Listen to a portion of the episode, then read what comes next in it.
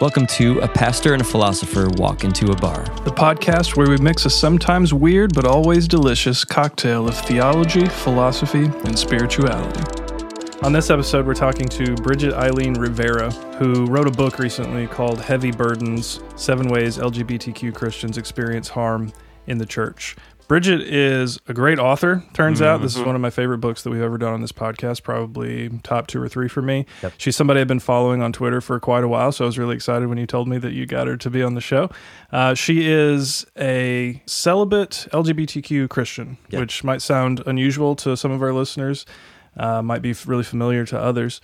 And this book is... It's about a lot of things. It's about all the ways that L G B T Q Christians, celibate or not, are harmed by the church, but it's also got like a ton of history in it, a ton of sociology in it. She is a sociologist by training. It's a nice primer on a lot of introductory concepts to gender and identity. It includes history that I didn't expect and mm. learned from. It's just a really, really valuable book. If you've, if you're a Christian wondering what to think about L G B T Q issues, this would be a good first book. Oh my gosh. You. I seriously wish I had this book fifteen years ago yeah. when I was starting ministry. If yeah. I had this book fifteen years ago when I started a ministry, I would have made so many less mistakes. Yeah. And I would have engaged in this this idea of how we church leaders and how we the church engage with L G B T Q community. It would have been so much different and yeah. so much more healthy and biblically rooted, I want to say. Yeah. She's she she breaks down the scriptures, she breaks down church history like you've said, she breaks down um and she tells stories of people who are mm-hmm. L G B T Q in the church and the pain and the trauma and the abuse that they've faced. That is normal. We'll we'll get yeah. to all that. This book floored me. Yeah. Um, I, I'm I'm I'm recommending it to so many. I'm recommending it to our whole elder team. I'm recommending it to all the pastors I know. Yeah. And I want to say, she, for those of you who rolled your eyes when Kyle said she's a celibate L G B T Q person, she doesn't have an agenda to make everyone no. celibate in the L G B T Q the community. The book isn't about that, it's and we don't talk that. about that in our interview. Right. And so we love the book so much that we put way too much in our outline, and we had a really, really long conversation with Bridget, and she was very gracious about it. So this is going to be a two-part yeah. episode. We yeah. don't, we haven't done those uh, before, but sometimes you have an interview where you just got to say more things because yeah. there's more that's important that needs to be said. So we're going to split this into two sections. You'll get the first half of our conversation today and the second half next time. Cheers. So today for us and the tasting, I have an Irish whiskey. We've done a couple Irish whiskeys before. Uh, this one might be the best one we will have done. I'm going to go. Have you out, had this? Uh, no, but I'm going to go out on a limb and say it's going to be the best one that, that we've tried so far. So this is called Blue Spot. It's a single pot still Irish whiskey aged for seven years. This is cask strength, so fifty-eight point seven percent A B V. So this comes from a company that also makes an Irish whiskey called Green Spot, another one called Yellow Spot, and another one that I've never been able to find called Red Spot, which is the oldest mm-hmm. expression. So this is the youngest expression, but also the newest and one of the more difficult ones to find. Is that right? Yeah, I lucked out and found this, I don't know, a few months ago, and just been waiting for the right reason to open it. Tell them what it was aged in. Uh, so it was aged in a few things. So bourbon barrels, I believe, sherry butts, and also Madeira wine casks. Which I didn't know sherry butts was a thing. I mean, yeah. that's probably a woman somewhere with like a perm, you know. Yeah. Too much lipstick. Sherry, if you're listening, sorry. Cheers to you. But sherry butts is a real thing. I got Kyle good. Yeah, that's just what they call them. They're just like bigger casks. So, okay. Yeah. All right. I mean, you age any whiskey in Madeira casks, bourbon barrels, and sherry butts, and I'm in. Yeah, man, absolutely. Really, like fruity nose to yeah. me. Fruity, but Orange. still ha- still smells like Irish whiskey too. Mm, yeah, identifiably Irish, which is kind of nonsense if you haven't had much Irish whiskey. But what would you there call is a that difference. Flavor though? What is the Irish whiskey? I don't know. It, it to me they always sugary. Well, um, yes, a, a bit sweet. Sweeter. Yeah, uh, they always seem younger to me. Even. Mm-hmm. You don't taste as much of the barrel in Irish Irish whiskeys. They're distilled, like triple distilled, right? Triple That's distilled. Their thing, so mm-hmm. they just taste lighter. I don't know. If yeah. that... Some whiskey aficionados are rolling their eyes in yeah, the back of their head right sure. now. Oh man, this is good. Oh, that's hitting me just right. You know, I'd love this as a bitters. Like, I want this flavor to put into other drinks too, because there's so much orange and whoa, that's hot spiciness. Yeah. Whoo, that burn's going down. Mm. That's interesting. Take taste it again. I wonder if it, it does that to you the second time, because it's not hitting me that hard. He just did it as a shot. He doesn't have any left. No, but a similar thing happened to me I blame everything on COVID when it's it's bad, but okay, I'm going to try it again. Man, yeah, to me the flavors are so well blended. Nothing. So you blame it when it's bad? Like, so you didn't you didn't enjoy that first sip? I tasted a few things, and then all of a sudden my esophagus was on fire. I will say the heat hits me at the end. Mm-hmm. It sneaks up on me. I mean, you. It's a high proof. Mm-hmm. Yeah, I like this a lot. I like it probably better than the, the green for sure, which is a little older. Okay. I still get the bananas of a regular Irish whiskey that we would have, mm-hmm. but I get a deeper richness. I get more like of the syrupy, molassesy things mm-hmm. going on. Yeah, yeah. Really pleasant, really nice. Yeah. None of the fruit on the nose that I expected to be in the palate is there. It's much darker flavors, richer, but I don't mind it at all. Mm-hmm. Oh, no, mm-hmm. This is a good Irish whiskey. Yeah. I mean, you get a bit of honey, a lot of orange for me, and then it's just a spice mix after that. Mm-hmm. Yeah. The funny thing is, it's probably my favorite Irish whiskey I've had, and that's probably because it tastes more like bourbon than any Irish whiskey. Yeah, I had similar mm. feelings about the yellow, which is a bit higher price point than this. Very sweet and reminded me a lot of bourbon. Mm-hmm. Yeah. What's the price point on this? You know, I don't remember exactly. It's not a cheap bottle, but um, I think it's worth it. mm-hmm. Yeah, it's good. It's really good. I must have taken a shot on that first one because... Is this hard to find?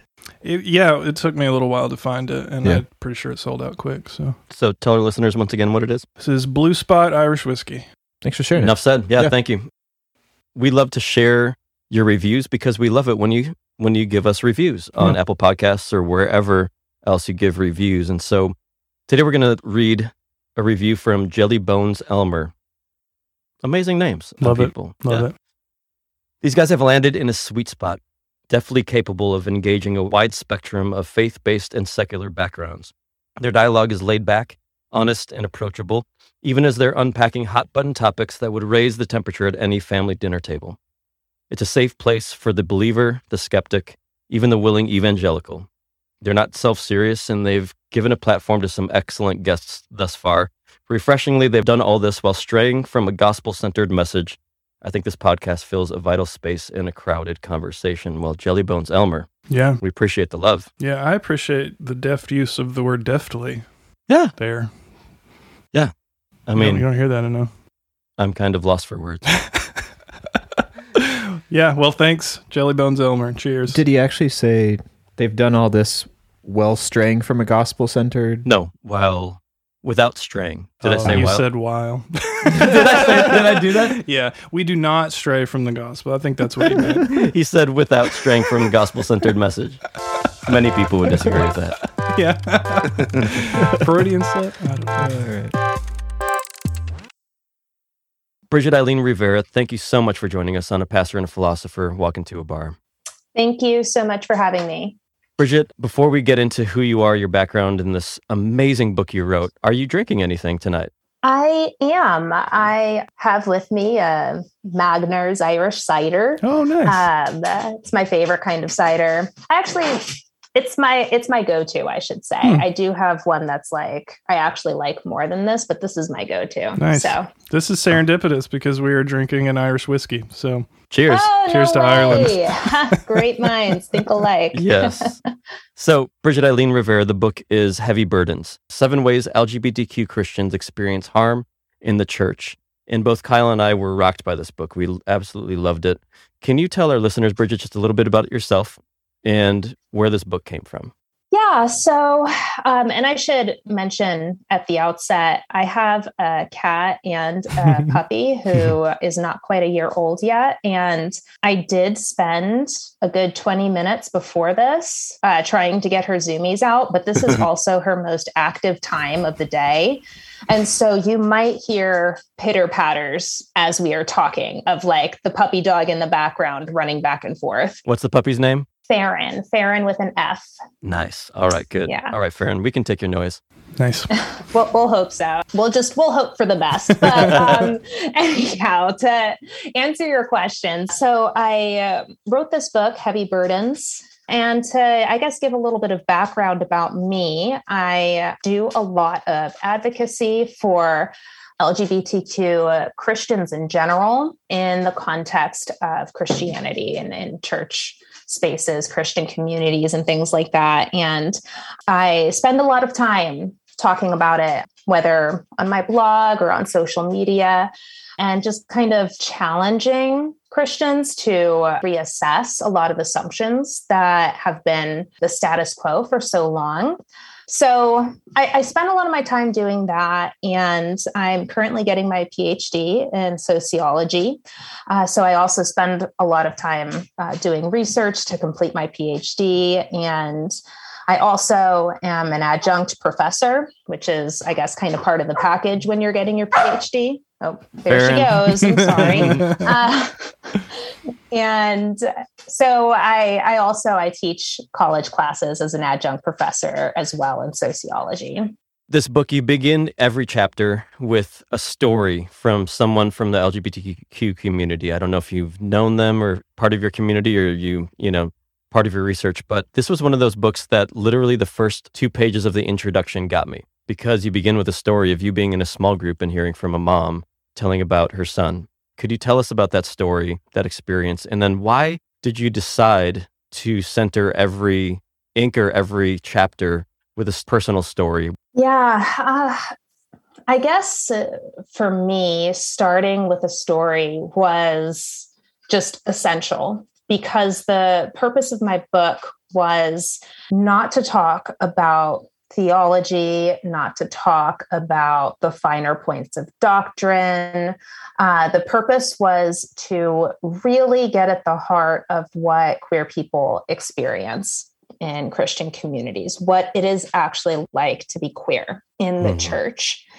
And I found that a lot of books will posture themselves as wanting to put the experiences of people first when it comes to L G B T Q issues.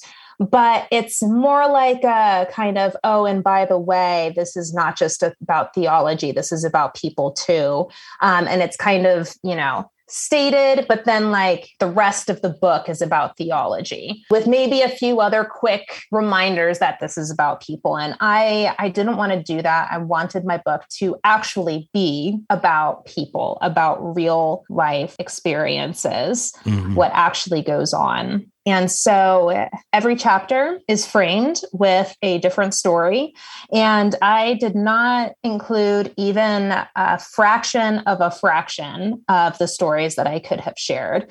Um, mm. And I didn't even include the stories from every person that I interviewed for the book. I interviewed over two dozen people, and I was only able to put half that number in the book, which just killed me, because every story just was uh, so important in so many ways. And I wish that all of those stories and more of the many people that I know, that these things could be out there for mm-hmm. people to wrestle with, because so many people don't really understand what it's like. And that's one of the things that I hope people also realize, is that I share these stories that oftentimes can be very shocking, like the story that that I open up with about the, the woman who says that she'd rather her child be dead than gay. And I share other stories of just incredible abuse, pastors, you know, telling people to get out of their church and never come back. And I mean, the list just goes on. And these things can come across as really almost extreme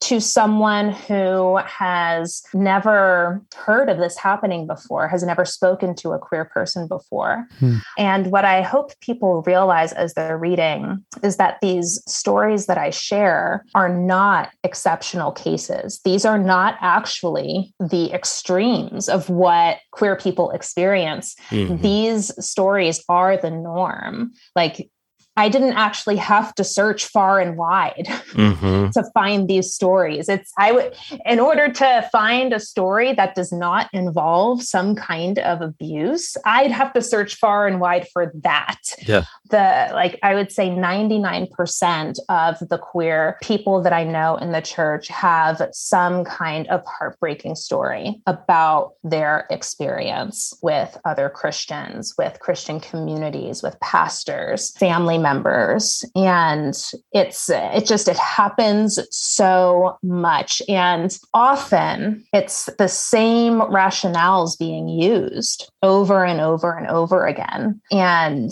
it just, it gets so tiring at a certain point. And so I really, I wanted to bring that to the surface. I wanted to put that at the forefront because I found so many people don't know about this. And it was very frustrating for me to like try to talk about this and often be told in response that I was exaggerating, hmm. that the things that I said that go on don't really happen. And it's like, no, this is happening now, today, real people. And yeah, I wanted that to finally be seen and reckoned with. Yeah, yeah. yeah.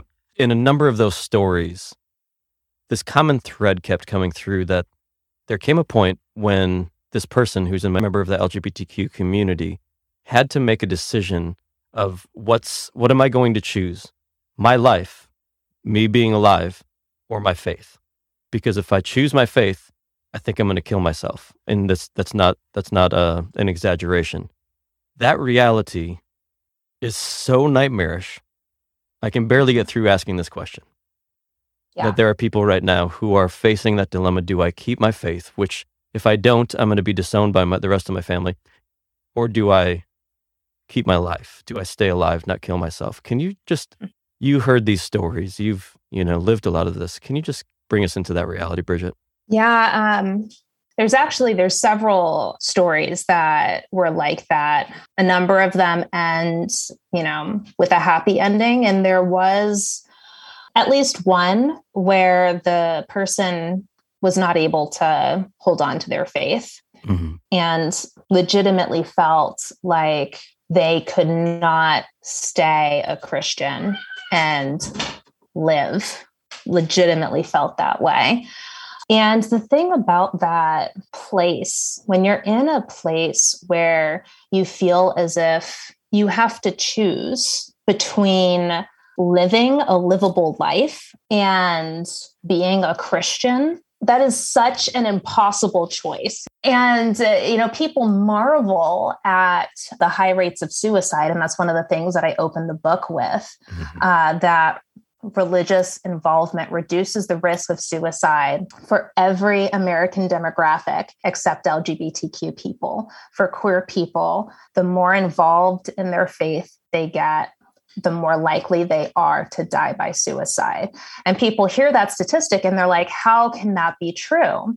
Well, it's true because in so many churches, we have a Christianity set up where people are told that they have to pick between their faith and a life that is even just possible to live. And for someone who is a genuine Jesus follower, when you tell them that you either have to disown your faith in order to survive, in order to like be able to make it through the day, or you have to live an absolutely miserable life that you will have no joy in it, no family, no love, but at least you'll be saved. Um, that is a recipe for death. And that is the point that many feel that they are driven to, where they feel as if they have no choice. Their life is not worth living anymore. They can't go on, it feels like. And so what's the point of continuing to try? And so uh, suicide feels like the best option. Hmm. And that's what a number of people told me. Mm-hmm. Yeah. So a second ago, you said the choice is between being a Christian and living a life that's possible to live. You didn't say, because I know some of our listeners might be thinking this, interpreting you this way, you didn't say between being a Christian and having an enjoyable sex life.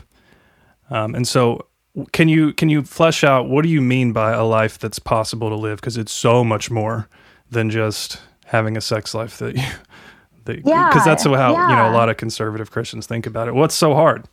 You just don't do that.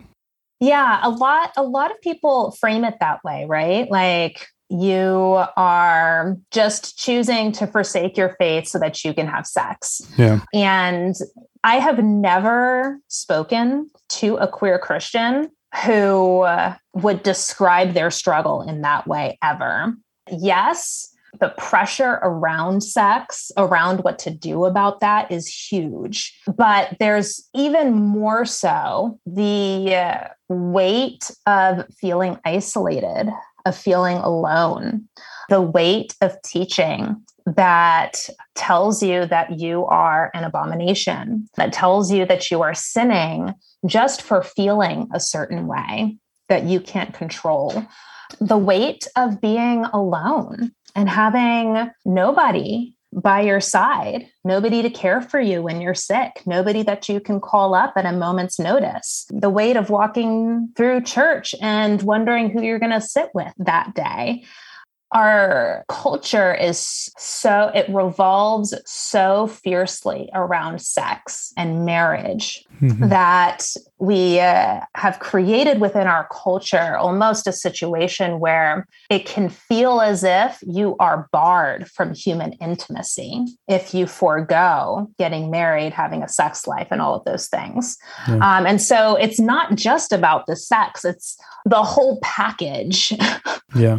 Um, and yes, sex is part of that, but there's more to it than just that, because so much we've, we've wrapped up so much within sex yeah. and we've wrapped up so much into the implications of having same-sex sexual attraction to the point where it's not just about whether you have gay sex or not. There's also many churches that either implicitly or explicitly teach that same-sex attraction is inherently a sin, that you are sinning if you just feel this way. Mm-hmm. And it's it's such a heavy weight to have to walk around with, to the title of my book, Heavy Burdens. Yeah. And a lot of people just can't do it.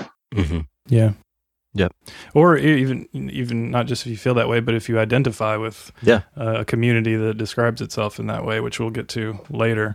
Another thing we'll get to later, I think, is the irony that it's Christians, mostly conservative Christians, who are so obsessed with the sex aspect of this, that mm-hmm. that's where their focus goes to, when, by your testimony, you've never met an L G B T Q person for whom that is the center of the story, or at least the whole story. So that should mm-hmm. that should tell us something, right? Yeah. There's also, you didn't mention this in the book, but there's also the fact that our society is set up economically to be actively hostile to single people. And the church is doing yep. nothing whatsoever to accommodate that situation. There's a recent yep. Atlantic article yep. all about this. Very interesting stuff. So let's change gears completely. There was a chapter early in your book, one of the first chapters, where I did not see this coming. It, it kind of hit me out of nowhere, and I loved it. Uh, and I learned a bunch from it, too. Mm-hmm. And it's an argument that ultimately what is responsible for this more permissive view of sex that's taken hold in Western culture, that most conservative Protestant Christians, conservative Catholic Christians too, might want to blame on secularism, or might just want to blame on L G B T Q people specifically. Your argument is that what's actually responsible for that happened in the sixteenth century.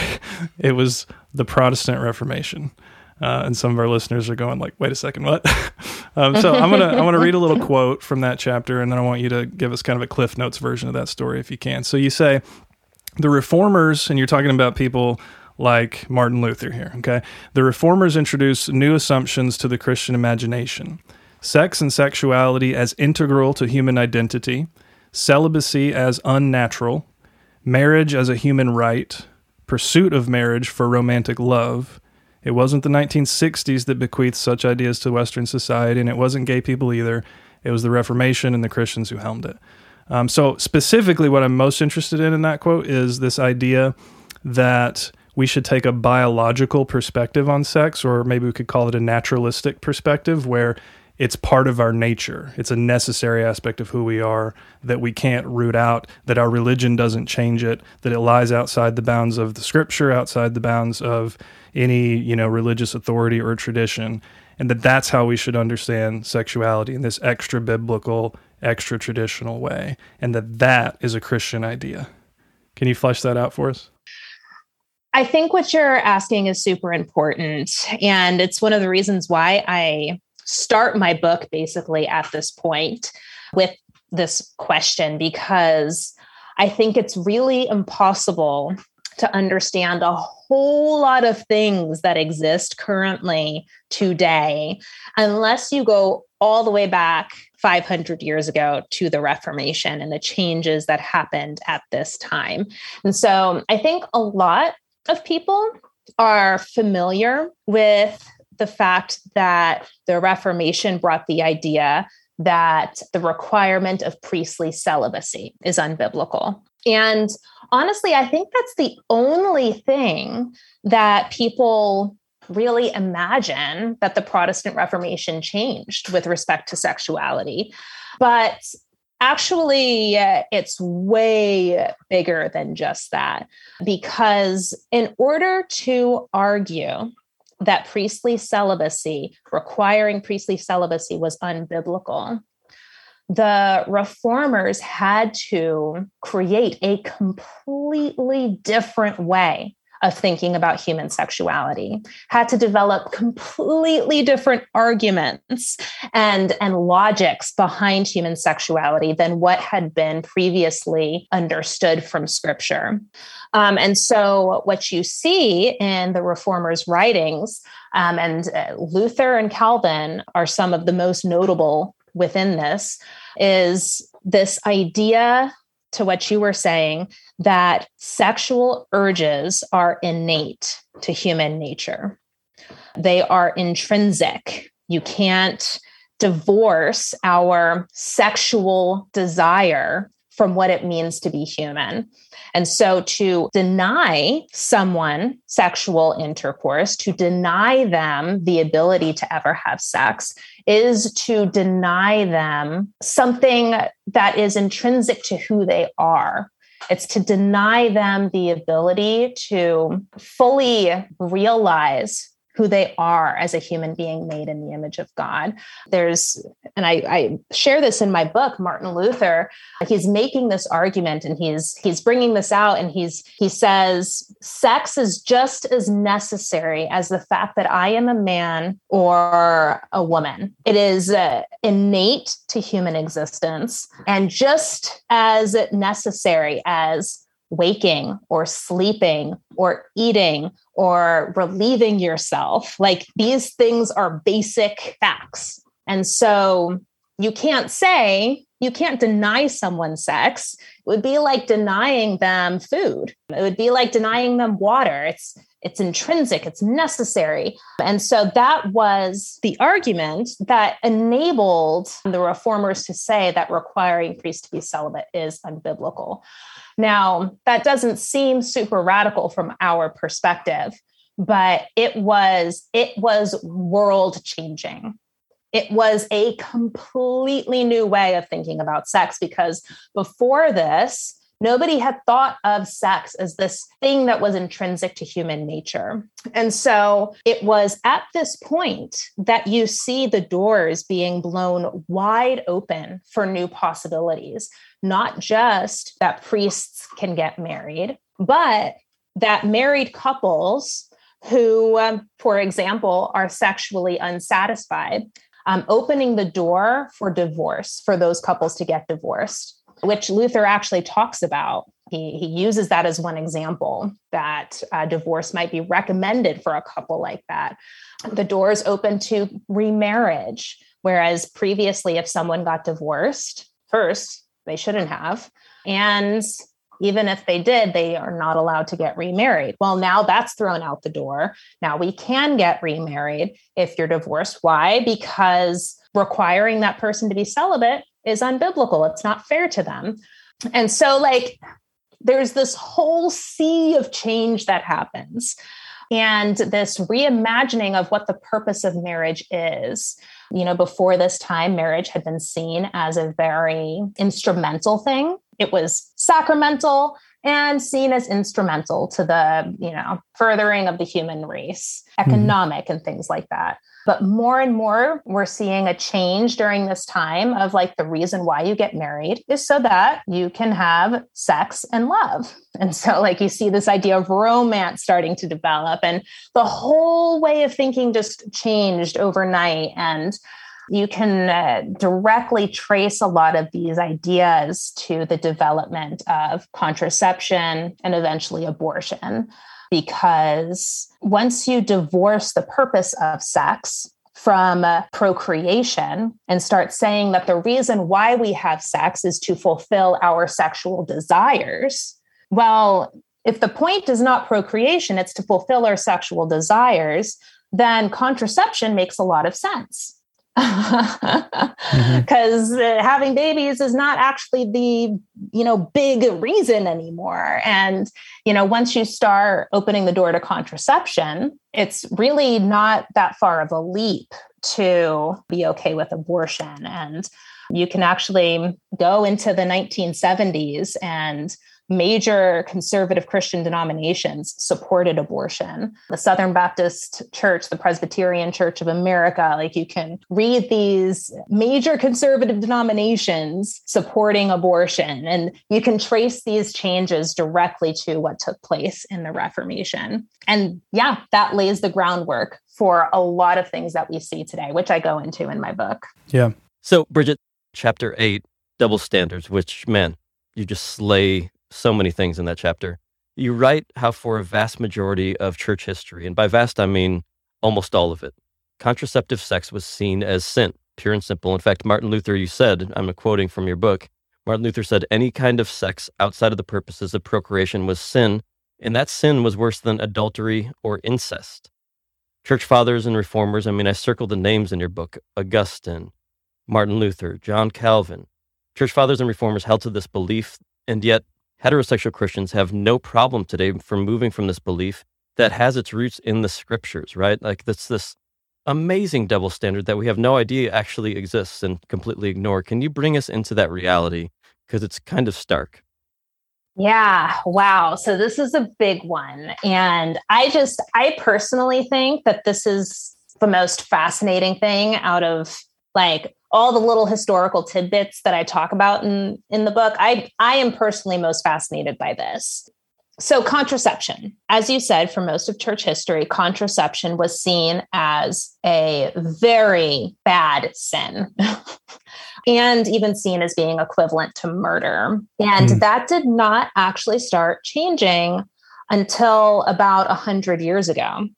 So we're talking about thousands of years of church history. Contraception was never seen as okay. It was seen as an incredibly terrible sin. And only a hundred years, the past hundred years, is it okay.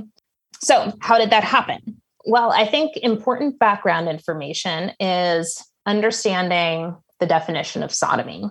Um, most people, when they hear sodomy, they think homosexuality. For me, in my context, I never actually, I, I thought that's what sodomy was. It was a man and a man having sex. That's what it was. That's what I thought the definition of sodomy had always been. And in fact, that's not the case. For most of church history, sodomy was defined as any kind of sex that subverted the purpose of procreation. And most of the examples were heterosexual, were a husband and wife using contraception. Um, different forms of, of sex were understood to be sodomy, such as, you know, not actually having intercourse, but having uh, like something like mutual masturbation. All of these things were understood as being sodomy because they were done intentionally to subvert the purpose of, of procreation. That's really, really shocking to a lot of people because when we hear sodomy, we think homosexuality. And that really changes your understanding of verses that say sodomy is a sin. Because, you know, you'll have, and I'll see this all the time, I'll see, you know, very straight-laced Christians bringing out the King James Version and condemning sodomy and being like, the Bible condemns this, sodomists go to hell, and using that to point the finger at gay people, not realizing that that verse is more than likely talking about them too, if mm-hmm. they really want to apply it in a traditional sense. Then uh, when that verse condemns sodomy, that verse is condemning their behavior for having sex with their wife while using birth control because they've got three kids already and can't afford a fourth one. And so, you know, they're not having children. And just in case any listeners think that this is extra biblical or something, this is rooted in the Old Testament, in the scriptures, right? When, oh, what's his name? Spilled his seed into the ground. Onan. Yeah. Onan. Yeah, it's one of my favorite Bible stories. There was a comedian named Dorothy Parker who had a had a uh, pet parrot, and she named him Onan. And somebody oh, asked wow. her why. And she said, because he spills his seed upon the ground. Oh, gosh. I'm always going to remember that story. I love that. Um, but it's rooted in the scriptures is what I'm trying to say, right, Bridget? Yeah. So, and again, I want to be clear when I'm saying this, I'm not trying to tell anyone that they are a bunch of sodomites for having contraceptive sex. That's like not the point of this conversation. And I even mm-hmm. like make that caveat in the book. Like the point of this conversation is to kind of expose those double standards of how we apply scripture. And so to your point, yes, for most of church history, up until one hundred years ago, this was rooted in scripture, um, rooted in our understanding of what's known as the sin of Onan, um, or Onan. I don't actually know how to actually pronounce it, but um, I don't either. But the way the story goes is uh, in ancient Israel, there was a law where if basically the brother of a deceased husband, if the husband had not provided children to the widow that was left, mm-hmm. then uh, the dead husband's brother was obligated to be with her and provide offspring to her. That was the the law. Um, and it was, you know, really designed to protect women at the time mm-hmm. because uh, a widow left without any offspring in the society as it existed uh, would be destitute. And so Onan was obligated to give Tamar a, a child, some kind of offspring. And he didn't want to do that. He had his reasons. They were selfish reasons. And instead he went in, he had sex with her, and he pulled out and spilled his seed on the ground instead. So there's all sorts of terrible things going on here. And most people today will focus not on the sexual sin of him spilling the seed on the ground, but will focus on his selfishness. How could he do this to this destitute widow? Um, how could he treat her this way, rob her of a right that she has legally? And yes, all of that is true. But, and I think this is not often recognized, after Onan was sentenced to death and died, Onan's brother was obligated to give offspring to Tamar. And Onan's brother never gave her offspring, never even tried. And he wasn't killed for that, even though that was just as terrible and just as selfish. Um, so there was something particularly heinous about what Onan did that warranted him being sentenced to death. And what most theologians up until one hundred years ago believed was that heinous act was spilling his seed on the ground, was subverting the procreative capacity of sexual intercourse, because they believed that Onan was, in effect, murdering a human being before that human being could even be conceived. And so that story formed the basis for the belief for most of Christian history that contraception is a heinous act equivalent to murder, worse than incest, worse than adultery, and was seen as sodomy, plain and simple. Yeah. And uh, that shifted, you know, one hundred years ago. Um, and what's interesting about that shift is you see that story with the sin of Onan being reimagined now to where people are like, you know, back then people will say like they didn't understand that male seed does not actually contain, you know, the possibility a of a human being.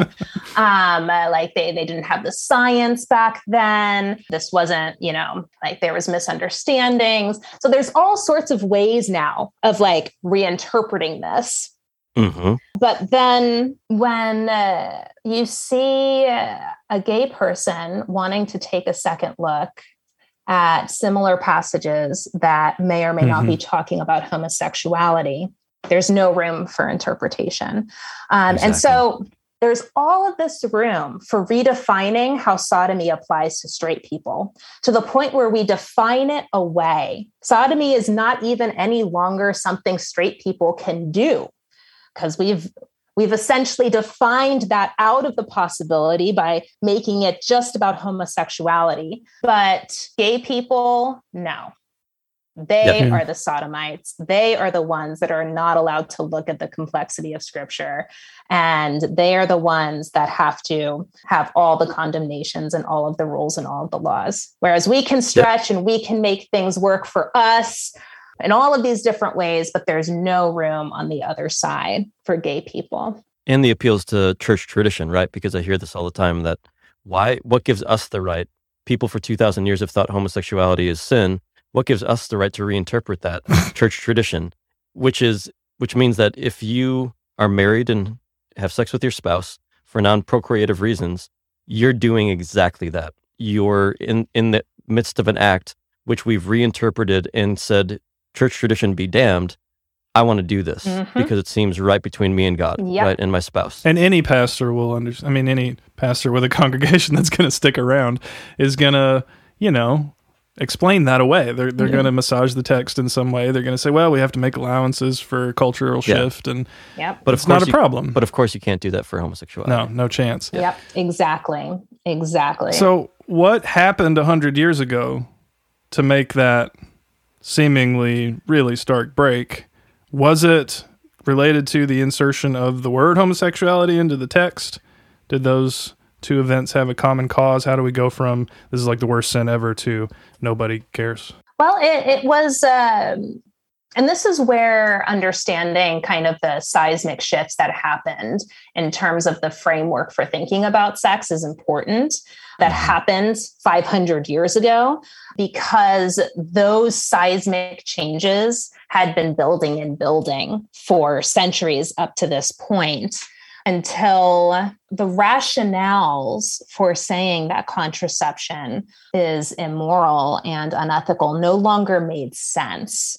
Like the arguments just didn't jive with everything else that people believed about sex and what the purpose of sex was for and what the purpose of marriage was for. And, you know, you ask most people today what the purpose of marriage is and ask a typical Christian, and they'll say something along the lines of, to find someone that I can love and cherish, and within that have sex, and, you know, find intimacy with another human being.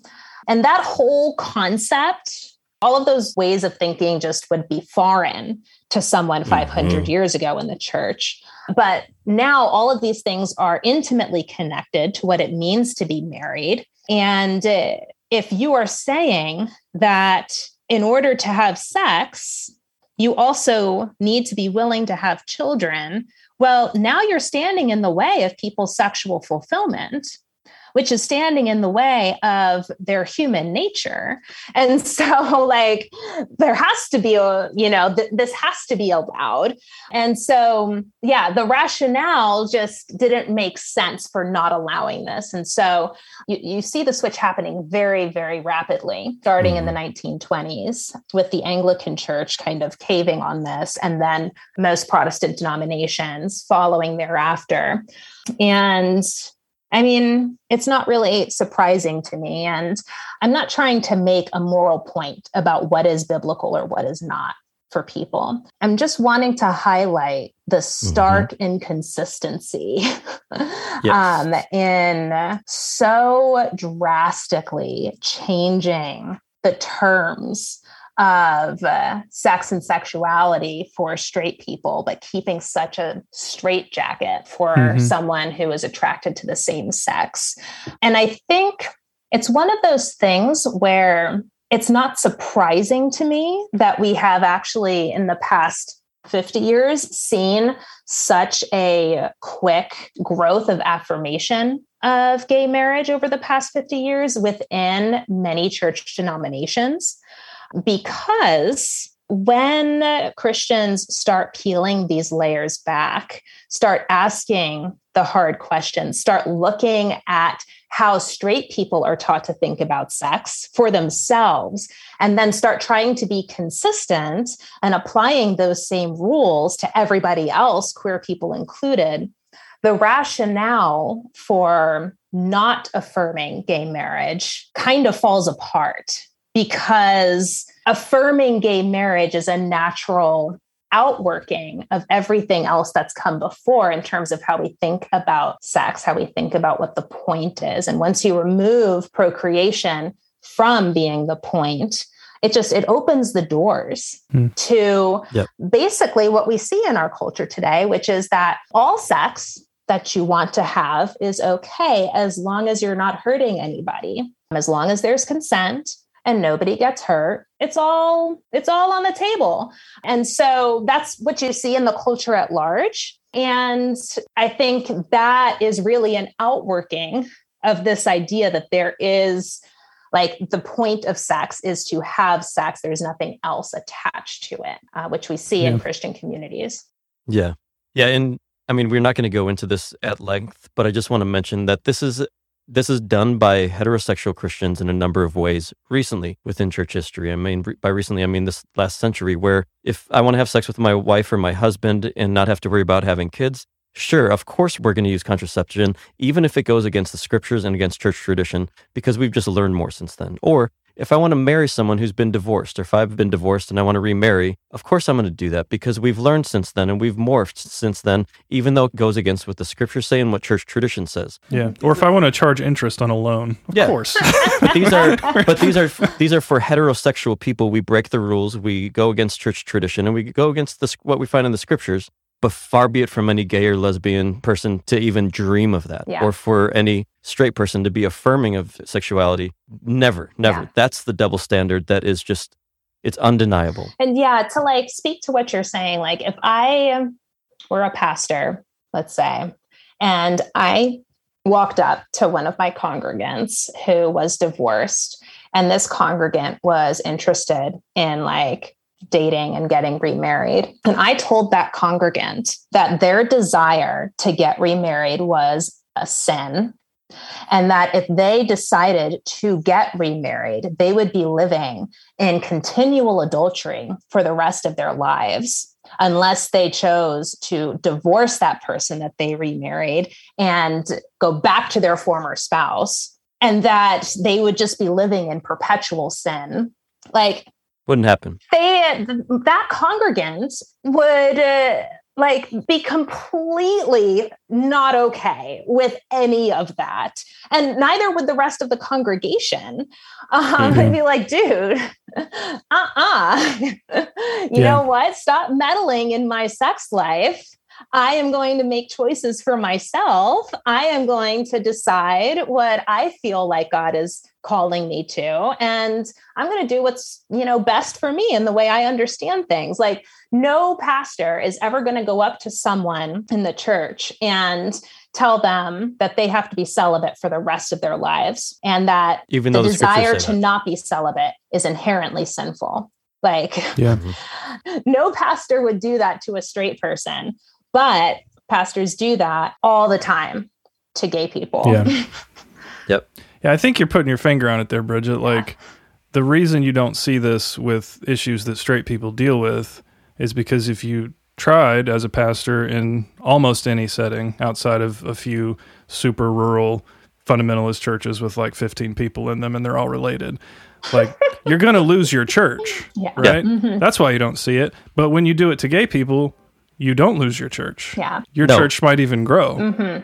And if it doesn't grow, it's going to feel more cohesive because now we have something to rally around and preach about and make everybody feel like there's a war they're a part of that's bigger than themselves. Mm-hmm. And rather, if you allow it for gay people, you're going to lose your church to a church yeah. split, or yeah. they're going to fire you. Huge benefits for denying it to them, huge costs for not denying mm-hmm. it to them. And these are the same people who are preaching fidelity to the text every week yeah. and railing about, you know, capitulation to culture. Mm-hmm. And yeah. if you're right, and I think you are, this is the the most two-faced capitulation to culture you could imagine. Yeah. Yeah. Yeah, yeah one hundred percent. Well, this has been a great conversation so far, and with so much more to discuss still, we'll be picking this up in part two with our next episode, so make sure that you don't miss that. We hope you're enjoying the show as much as we are. Help us continue to create compelling content and reach a wider audience by supporting us at patreon.com forward slash a pastor and a philosopher, where you can get bonus content, extra perks, and a general feeling of being a good person. Also, please rate and review the show on Apple Podcasts, iTunes, and Spotify.